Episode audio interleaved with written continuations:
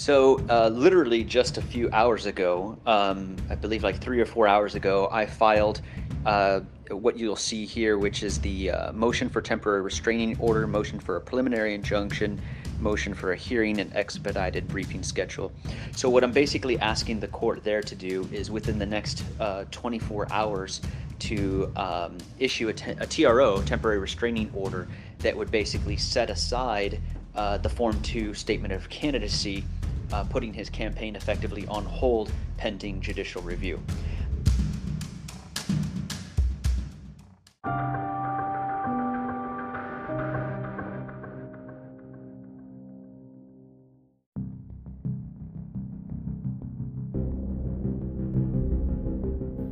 Welcome to another episode of the Neoliberal Round podcast.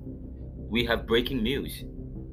Donald Trump announces his run for president in 2024. With a 58% disapproval rating, a slew of lawsuits, and clear involvement in inciting insurrection, and barely suffering from impeachment last term. How is this possible? And we have this John Anthony Castro himself also a Republican, 2024 presidential candidate, just now send us a document which contains a motion for relief that he has filed in court. The filing that we have before us right now, that was sent to us by Mr. John Anthony Castro himself, says the plaintiff, John Anthony Castro, pursuant to 5 US 701 706 and Fed R Civic P65 moves this Honorable Court for the entry of a temporary restraining order, TRO, enjoining defendant, Federal Elections Commission, the FEC, from accepting, processing, retaining, recognizing, giving consideration of, or otherwise giving effect to Donald J. Trump's FEC form 2. Statement of candidacy on the basis that such action by defendant FEC would constitute agency action not in accordance with law, since Donald J. Trump is a constitutionally ineligible candidate pursuant to Section 3 of the 14th Amendment to the U.S. Constitution. The document or the filing continues, stating, alternatively, if and only if the court determines that a temporary restraining order is not appropriate despite the time sensitive nature of the matters and threat of irreparable uh, harm, the plaintiff moves this honorable court for a preliminary injunction and requests a hearing with an expedited briefing schedule. And again, that is breaking news coming in. That while Donald Trump has announced his bid to run for president, John Anthony Castro has filed a suit in court a temporary restraining order asking for a temporary restraining order enjoining defendant Federal Elections Commission FEC from accepting, processing, retaining, recognizing, giving consideration of, or otherwise giving effect to Donald J. Trump's FEC Form 2 statement of candidacy on the basis that such action by defendant, FEC, would constitute agency action not in accordance with law, since Donald J. Trump is a constitutionally ineligible candidate pursuant to Section 3 of the 14th Amendment to the U.S. Constitution. And we know that some time ago that Mr. John Anthony Castro filed a suit in the a suit against the FEC and Mr. Trump saying that the FEC cannot and should not accept Donald J. Trump's candidacy on the basis that he is ineligible. And he is ineligible because of his participation in January 6, and that is what the suit is is alleging.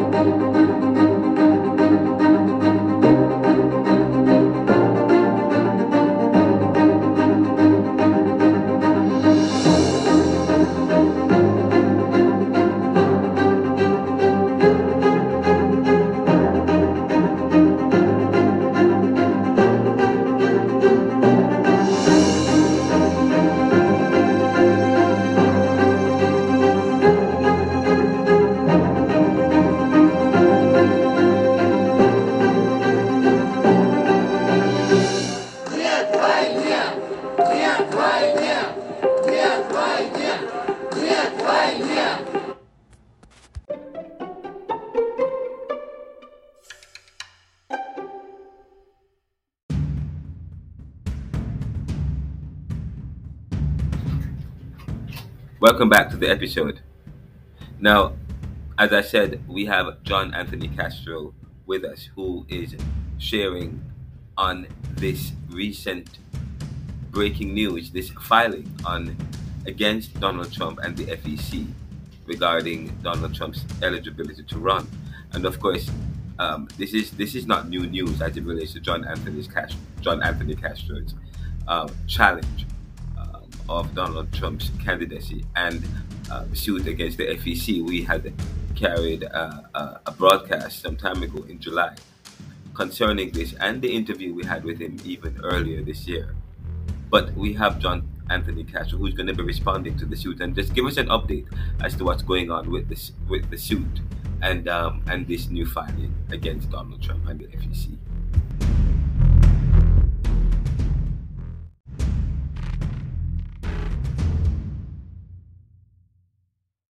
Hey, Ronaldo, good to hear from you. Uh, yeah, I sent you a message on Twitter. Um, um, but yeah, um, just to like comment, the the lawsuit is still going on right now. Um, so I'll just kind of give you uh, just a little. Actually, let me send you a quick link um, where you can actually see the history of the case, and then I'll do.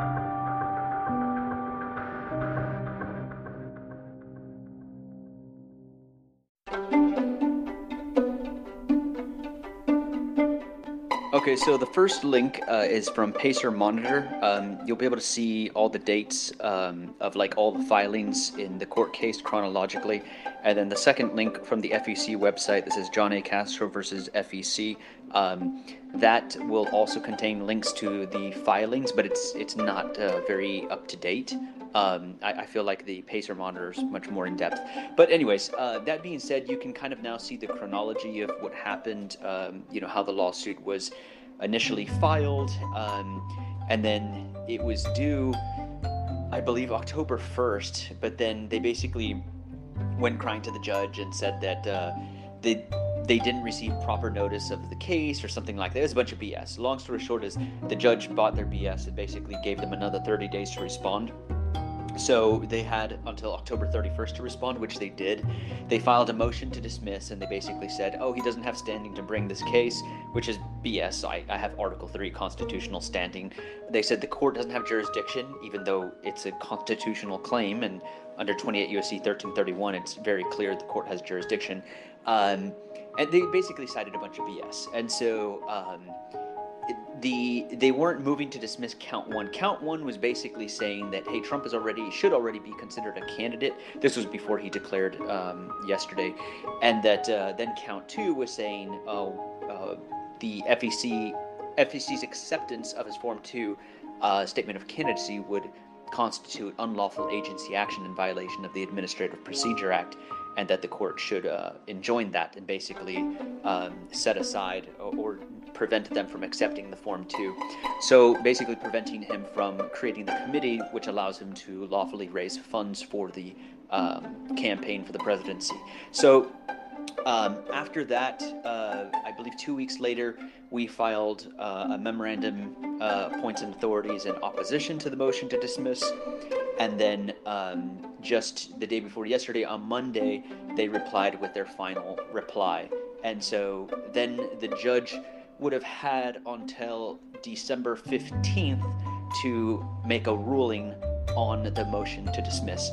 If the motion to dismiss were uh, denied, that would clear the case to go to trial, which would allow me to use the court's discovery process and the full subpoena power of uh, Federal Rules of Procedure 45 to subpoena people and uh, basically start proving that Trump engaged in the insurrection. So I'd have to prove that critical fact in the court case to establish his ineligibility for public office under Section 3 of the 14th Amendment. Now, what happened yesterday. Um, was basically like an intervening act in the middle of ongoing civil litigation, which kind of threw a curveball, right? So he announced his candidacy. So what that effectively did is it mooted count one, where I was trying to have him declared a candidate, and now he's basically self-declared as a candidate. And so now the case is solely with regard to count two, whether um, him being ineligible for public office prevents the FE, uh, FEC from accepting the Form 2 statement of candidacy, which forms the um, presidential campaign committee that's allowed to raise uh, endless amounts of money uh, in pursuit of the uh, nomination for the uh, presidency of the United States. So, uh, what I did then is uh, I had already, I already knew that he was going to announce on November 15th. So for the past two weeks, I had been preparing a very, very thorough uh, memorandum of law and, uh, well, I'm sorry, a motion for a temporary restraining order and a preliminary injunction and the whole memorandum in support. So um, I will send that right now and then.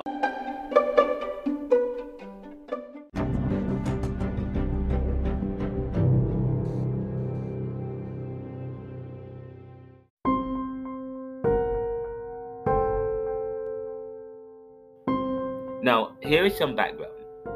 On January 30th, 2022, John Anthony Castro formally registered with the FEC, a 2024 candidate for the Republican nomination for the presidency of the United States. And on July 25th, 2022, John Castro filed a complaint for declaratory and injunctive relief pursuant to the judicial review provision of the Federal Election Campaign the Federal Election Campaign Act and the judicial review provision of the, administra- of the administrative procedure. Now, count one is based upon an administrative complaint that plaintiff filed with defendant on March 25th or 23rd, my apologies, 2022. Plaintiff's administrative complaint sought to complain to compel defendant to declare Donald J. Trump a candidate within the meaning of FECA, FECA. Now, defendant, the defendant failed to act on the administrative complaint within 120 days. The federal law pursuant to 52 USC 30109 grants the right of judicial review if the FEC fails to act on an administrative complaint within 120 days. As such, jurisdiction for count 1 stems from form stems from 52 US 30109 due to the FEC's failure to act within 120 days regarding Donald J. Trump's activities, mandating his statutory classification as a candidate given the invalidity of the FEC's testing the waters regulations under the US Supreme Court's home concrete standard. Now, count two effectively states that because plaintiff has alleged in his complaint that Donald J. Trump engaged in provided aid to or provided comfort to the insurrections that violently attacked our United States Capitol on January 6, 2021. If defendant were to accept, the defendant being FEC, were to accept Donald J. Trump's FEC Form 2 statement of candidacy, that would constitute agency action, agency action, not in accordance with law pursuant to Section 3 of the 14th Amendment.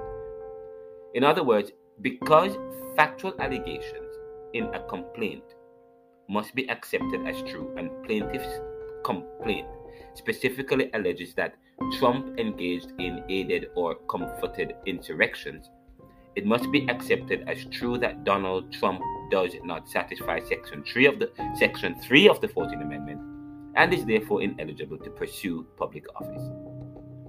If defendant were to accept Donald J. Trump's FEC Form 2 statement of candidacy, that would constitute final agency agency action under 5 USC 704 that is not in accordance with law under section 3 of the 14th amendment which specifically prohibits, as such, the jurisdiction for count 2, which stems from 28 USC 1331. Now, on September 29, 2022, Shayna J. Ward, Jacob Stephen Seiler, and Kevin Deeley electronically filed notices of appearance. And on October 31, 2022, the defendant filed a partial motion to dismiss solely with regard to count 2 pursuant to Fed R Civic P and Fed R Civic P12 for purported lack of subject matter jurisdiction and failure to state a claim upon which relief can be granted, respectively. According to defendant FEC, despite the fact that count 2 arises under Section 3 of the 14th Amendment of the U.S. Constitution, the clear language providing the court with jurisdiction, the unambiguous language that a court can enjoin agency action that is or would be not in accordance with the law under the clear language of Clause 2 of Article 4 or 6 of the U.S. Constitution. That states this Constitution shall be the supreme law of the land. Defendant FEC still choose to absurdly assert that this honorable court lacks subject matter jurisdiction. That is the a brief excerpt of the filing that we have obtained from John Anthony Castro. Again, breaking news coming in is that Donald J. Trump, although he has announced his candidacy for president, today we are hearing that Don that that John Anthony Castro has filed a motion in court for temporary restraining order and that within the next 24 hours it be issued ultimately setting aside Donald J. Trump's candidacy. Now, we will we will we we will know by tomorrow whether or not the court has granted this temporary relief. And we are going to be watching the results of this closely.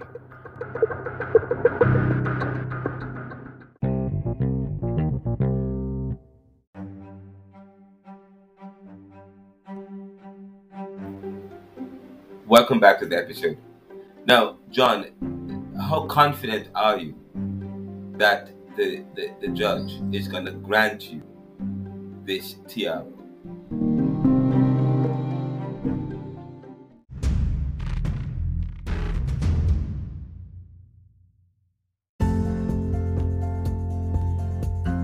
Um, now, if the judge signed this, um, I can tell you right now, it's going to be all over the news um, by tomorrow. Like, right, it's going to create like a political. Um, if the judge denies it, he will likely grant the motion for the hearing on the preliminary injunction and set the expedited briefing schedule.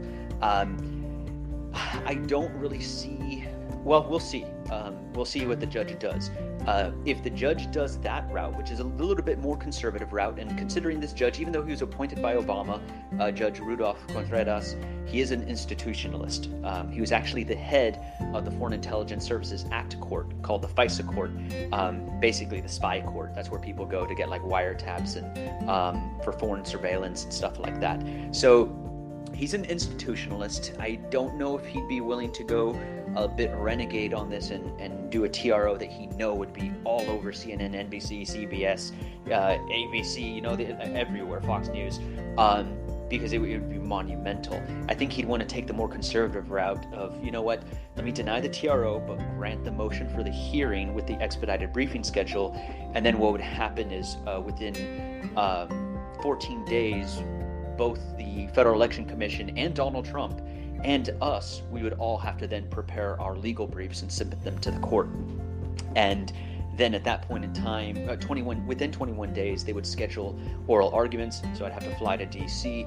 and basically make my case. Trump's attorneys would be there. Trump would definitely not be there personally, uh, but his attorney would. The Federal Election Commission's attorney would be there as well. And then uh, the judge would usually make a ruling within uh, 48 to 72 hours. So uh, basically, this case is now on uh, uh, basically on steroids, right? Like it's going to be moving fast, like very, very fast. So there could be a, a, decision literally before the end of the month on this. Um, if the judge granted the preliminary injunction, what that basically means is that Trump's campaign is on hold until this case is completed, which would give the court an opportunity to basically say, this is the case that will decide whether or not Trump engaged in, participated in, provided aid to, or provided comfort to the insurrection that occurred on January 6th. And I would be given the full power of the court to subpoena any and all persons and documents necessary to prove that. So, exactly pretty much what the January 6th committee um, has done, I would replicate. Um, what I would likely do is uh, get the commission's reports and findings uh, so far as of today and incorporate them into the record, right? So we don't have to like, you know, reinvent the wheel.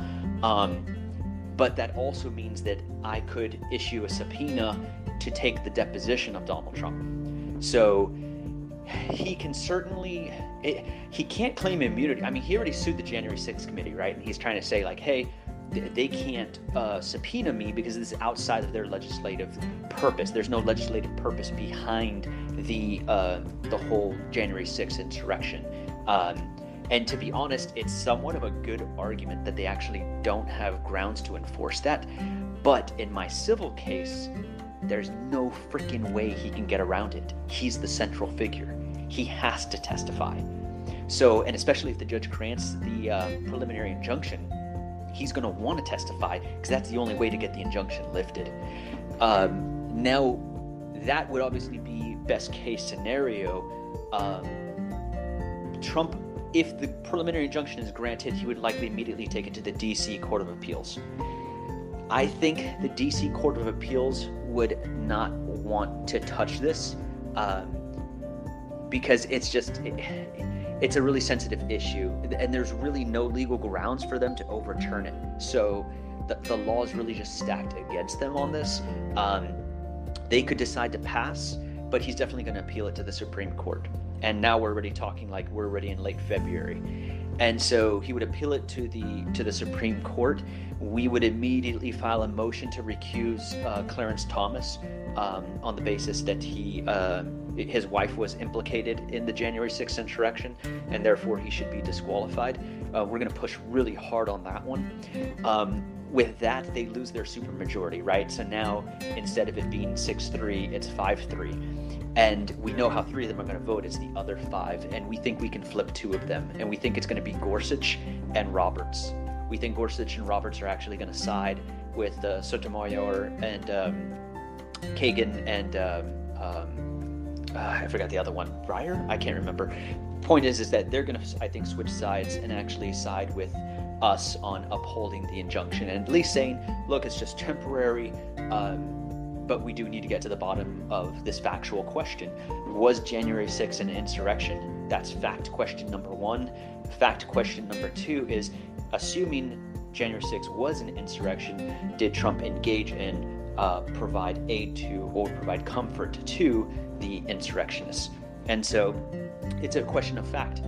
So it's going to be a very interesting case. Um, you know, we'll kind of see how everything develops. Uh, I think ultimately the preliminary injunction will would hold. I think worst case scenario is the judge grants the government's motion uh, or denies all my motions for uh, preliminary injunctive relief, uh, denies the TRO, denies the preliminary injunction, denies the request for the hearing, um, and then grants the government's motion to dismiss. That would be worst case scenario. I don't see how that can happen. And even if it did, we'd file a notice of appeal and we'd take it to the U.S. Uh, Court of Appeals for the D.C. Circuit and uh, and seek to have it overturned. I'm confident they would overturn that um, the dismissal because there is clearly um, constitutional standing and jurisdiction for the court to hear the case. So that would put us back to square one of then requesting for injunctive relief. But the the key here is I, I the injunctive relief would obviously be awesome, right? Because that would be all over the news like big time, nonstop. Um, but all we really need is to clear the dismissal phase. If we clear the dismissal phase, I get the full power of the federal judiciary to go on a fact finding mission to prove his connection to January 6th. And unlike at that point, literally, I become more powerful than the House Select Committee investigating the January 6th attack because their jurisdiction to and power to subpoena Trump for this is questionable. Mine is not.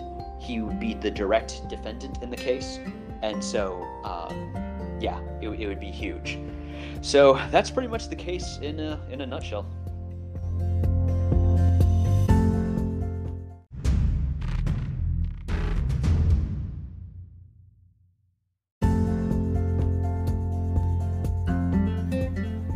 Thank you for listening to the Neoliberal podcast.